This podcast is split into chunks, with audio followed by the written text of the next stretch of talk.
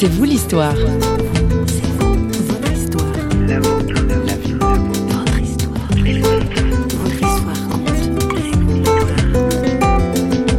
J'ai vraiment encouragé les couples présents à communiquer et à relire le Cantique des Cantiques, puisque c'est quelque chose de beau, c'est quelque chose que Dieu a créé, la sexualité. Et quand elle est vécue dans le cadre du couple et euh, dans l'épanouissement l'un de l'autre, c'est merveilleux. Mais le plus difficile, c'était vraiment de dire parlez-en. Parlez-en entre vous, parlez de vos besoins. Je veux dire, c'est pas un... voilà, c'est pas un sujet tabou. Ouvrez grand vos oreilles, aujourd'hui on parle de sexualité dans C'est vous l'histoire. Bonjour et bienvenue. Notre invité que nous appellerons Georges a connu l'adolescence de beaucoup. Face à ces questions en matière de sexualité, pas de dialogue avec ses parents et puis surtout, Georges pense pouvoir gérer tout seul. Mais la pornographie s'installe dans sa vie peu à peu. Et Georges grandit, se marie et reste prisonnier de ses habitudes jusqu'à ce que... Il a confié au micro de notre journaliste François Sergi comment il s'est sorti d'une sexualité focalisée sur la vision obsessionnelle d'images pornographiques à une sexualité de couple au final équilibrée. Sa foi chrétienne l'a bien sûr aidé, mais il nous explique son parcours concrètement. On l'écoute.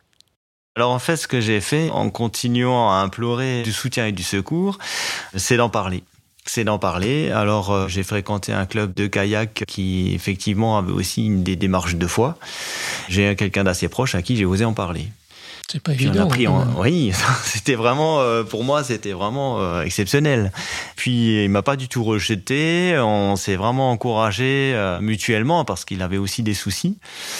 Mais à ce moment-là, je dirais, je dirais pas que ça n'a pas suffi, mais disons que ça m'a aidé, au moins déjà à briser le silence. C'est une première étape. c'était une étape, c'était une première étape, on va dire, vers ouf quoi. C'est, je suis pas le seul, je suis pas le seul à avoir ce genre de problème.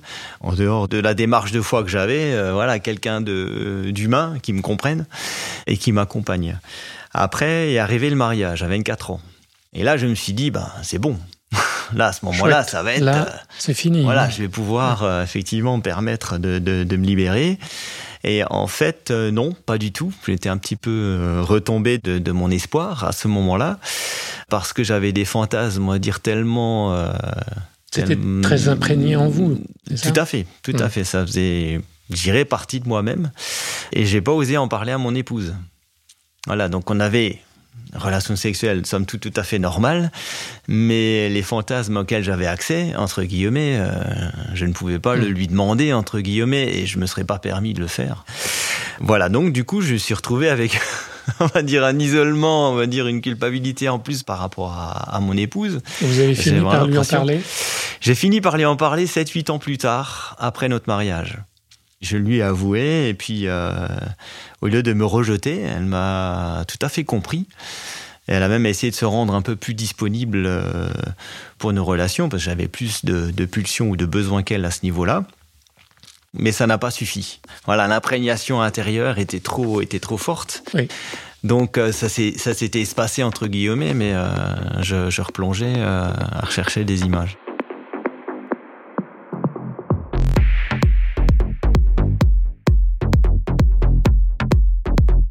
Donc, vous commencez par en parler, c'est une première clé de, mmh. de solution, ça n'a pas suffi. Oui. Vous êtes marié, donc vous avez une relation vraie avec quelqu'un qui vous aime, c'est une deuxième solution, une deuxième clé. Oui. Mais ça ne résout pas forcément complètement le problème.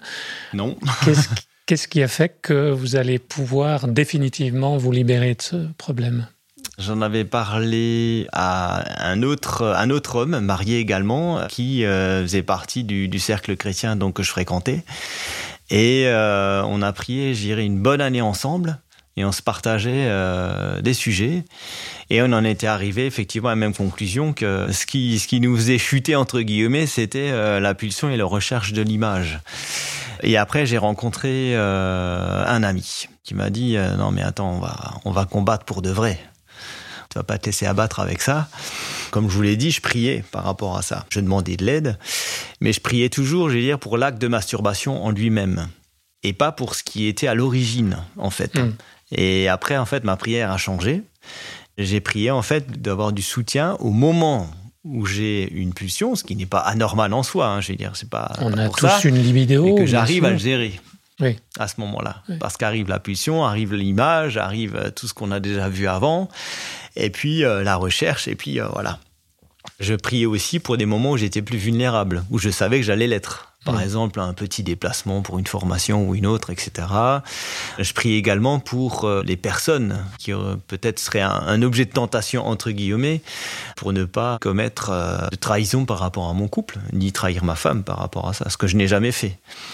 Commencer à fréquenter des lieux euh, comme des sex shops ou euh, aller euh, effectivement acheter un magazine, etc. à ce moment-là. Ce à quoi j'ai toujours réussi à résister. Mais je dirais ma prière s'est vraiment portée là-dessus. Et ça, ça a vraiment été une délivrance qui a quand même duré 4-5 ans jusqu'à ce que j'arrive au bout.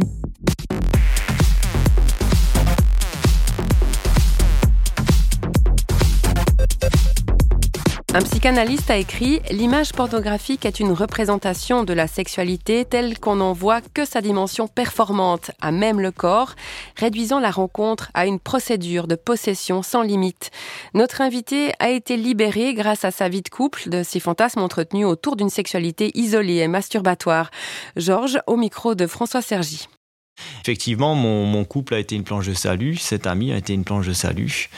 Aujourd'hui, si je puis témoigner par rapport à la masturbation, je ne considère pas la masturbation comme un mal en soi, mais c'est plutôt ce qui va autour. Et après la recherche d'images et puis de tomber, euh, puis d'entretenir un, un réseau finalement Mm. qui vous pousse et qui vous tire vers le bas. Quoi. Et un réseau mafieux qui a derrière euh, ces, ces images et cette Exactement, hein. exactement. Tout ce qui est lié et tout ce qu'il y a derrière pour pas entretenir ce commerce euh, malheureusement grandissant. Donc j'entends bien que c'est votre couple euh, qui a été une euh, planche de salut. Et alors c'est vrai que ça doit être le cas dans beaucoup de couples. L'un a envie, l'autre n'a pas. Voilà, chacun a peut-être une sexualité qui est pas au même stade ou avec les mêmes envies. Donc euh, c'est ça qui est difficile à, à équilibrer. Tout à fait. Moi, je pense que c'est vraiment une vraie difficulté. J'ai quand même réussi à briser, entre guillemets, le tabou du silence dans nos milieux chrétiens par rapport à ce sujet. Et j'ai vraiment encouragé les couples, entre guillemets, euh, présents à communiquer. Et à relire le cantique des cantiques, puisque c'est quelque chose de beau, c'est quelque chose que Dieu a créé, la sexualité. Et quand elle est vécue dans le cadre euh, du couple et euh, dans l'épanouissement l'un de l'autre, c'est merveilleux. Mais le plus difficile, à mon sens, et de toutes les personnes que j'ai rencontrées, les quelques personnes que j'ai citées, c'était vraiment de dire parlez-en. Parlez-en entre vous, parlez de vos besoins. Je veux dire, c'est pas un, voilà, c'est pas un sujet tabou. Même mon épouse a eu du mal à aborder ce, ce sujet. Elle m'a dit, bah, on le vit, on le vit. Euh, j'ai dit, mais Et non. pourtant, mais vous, êtes jeune, pas. euh, Georges. Je veux dire, c'est pas comme des générations passées où on parlait pas de ces choses-là. Ben vous oui, êtes d'une génération quand même. Mais tout à fait, effectivement. Et je pense que elle, euh, du côté de son éducation, ils n'ont pas abordé le sujet. Mm. Ou pas spécialement, ou très peu. Elle avec sa mère, moi avec, euh, moi avec personne, puisque mes parents n'en parlaient pas. Et donc ça, c'est en particulier le milieu chrétien. En fait, il y aurait toujours un peu une vision un peu négative de la sexualité? Je pense pas à une vision négative de la sexualité, mais je pense plutôt, euh, d'une, de pas oser en parler, et puis je pense euh, l'ignorance peut-être. L'ignorance par rapport à, à un sujet euh, auquel on est confronté, je dirais pas au quotidien, mais euh, je dirais quasiment, quoi. Ouais, je pense que là, il y a, y, a quelque- il y, a, y a du travail à ce niveau-là, je pense. seront des humains robots du désir, androïdes sacrés du plaisir, des bêtes ne vivant que pour jouir, la planète plane en plein délire.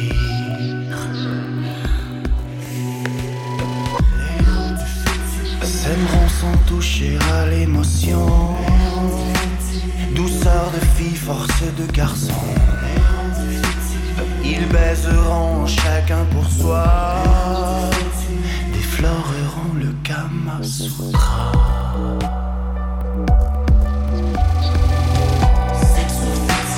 À toute allure dans la démesure, un pur et dur quête d'aventure,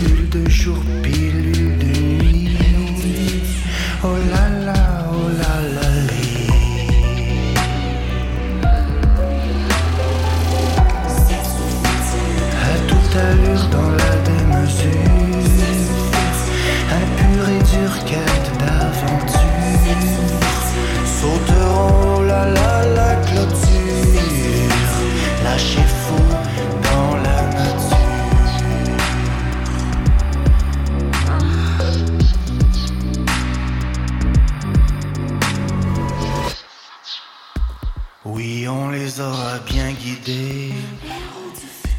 Pour nos satellites intégrés. Dans la froideur intergalactique. Dans le chaos de l'orgie cosmique. Mais en fait, pourquoi préférer des images ou un film plutôt que d'aller voir euh, une prostituée ou bien d'aller euh, flirter à gauche à droite et d'aller coucher avec quelqu'un en chair et en os? Bah, alors en fait, il y a deux, deux réponses. La première, c'est c'est ma confiance. À me dire, euh, non, mais déjà, si quelqu'un me voit, déjà, euh, si ça se passe pas comme je veux, si, euh, si je tombe sur un mafieux derrière, enfin, il y a tout un. Voilà, euh, aller chercher une prostituée. C'est trop risqué. C'est trop. Pour moi, c'était vraiment la trouille. J'avais vraiment la trouille. D'une, et puis, euh, plutôt qu'une rencontre en chair et en os, parce que c'est le, c'est le fantasme, en fait. C'est le non-limite. En Mm. fait, le fantasme ou Le les fantasme pensées. est mieux que.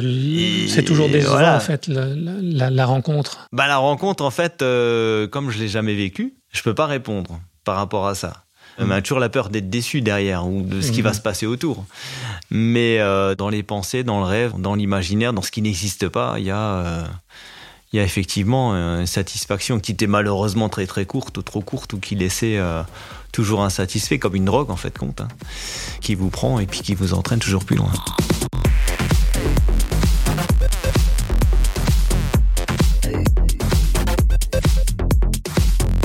Alors au final, Georges, plus de tentation, plus de réflexe de vous tourner sur Internet vers des images pornographiques, c'est un problème qui est derrière vous Ou bien est-ce que vous êtes toujours un peu en alerte par rapport à cette question? Alors, je suis toujours en alerte parce que moi, j'ai 47 ans et ça fait une bonne année que, je dirais, je commence à voir le jour.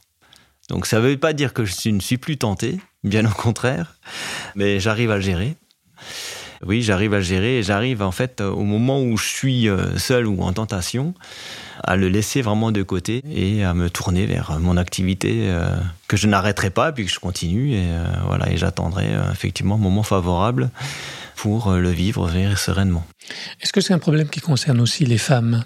Alors ça, je ne sais pas. je pense que oui. Enfin, votre épouse, elle, ça n'a pas été son problème, elle n'a jamais été tentée Alors, des pas du images tout. pornographiques. Pas du tout, pas du tout. J'étais d'ailleurs assez étonné. J'ai dit mais toi, comment tu le vis euh, finalement? Elle me dit mais non, mais moi, de toute façon, d'office, moi je trouve ça sale, je trouve ça dégradant. Euh, Souvent, ce qu'on nous montre, c'est pas des pratiques normales de la sexualité. Je dis non, moi je je peux pas voir ça. Et vous la satisfaisiez euh, pleinement? Ben visiblement oui. je lui pose encore régulièrement la question. J'ai dit voilà, ben, j'espère que on va toujours pouvoir euh, se satisfaire mutuellement. Je dirais l'âge aidant aussi un petit peu. On est on est mariés depuis 23 ans. Je dirais il y a voilà une confiance qui s'est qui s'est installée à ce niveau-là et puis euh, et un partage un partage plus ouvert.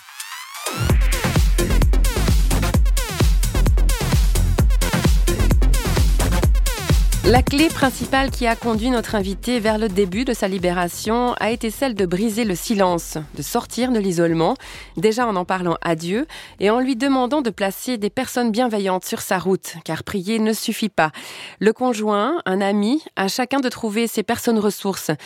Oh là là, mais vous avez vu l'heure Il est temps pour moi de prendre congé. Toute l'équipe de Radio Réveil qui a préparé cette émission vous salue. On se retrouve très bientôt pour un prochain C'est vous l'histoire. À bientôt.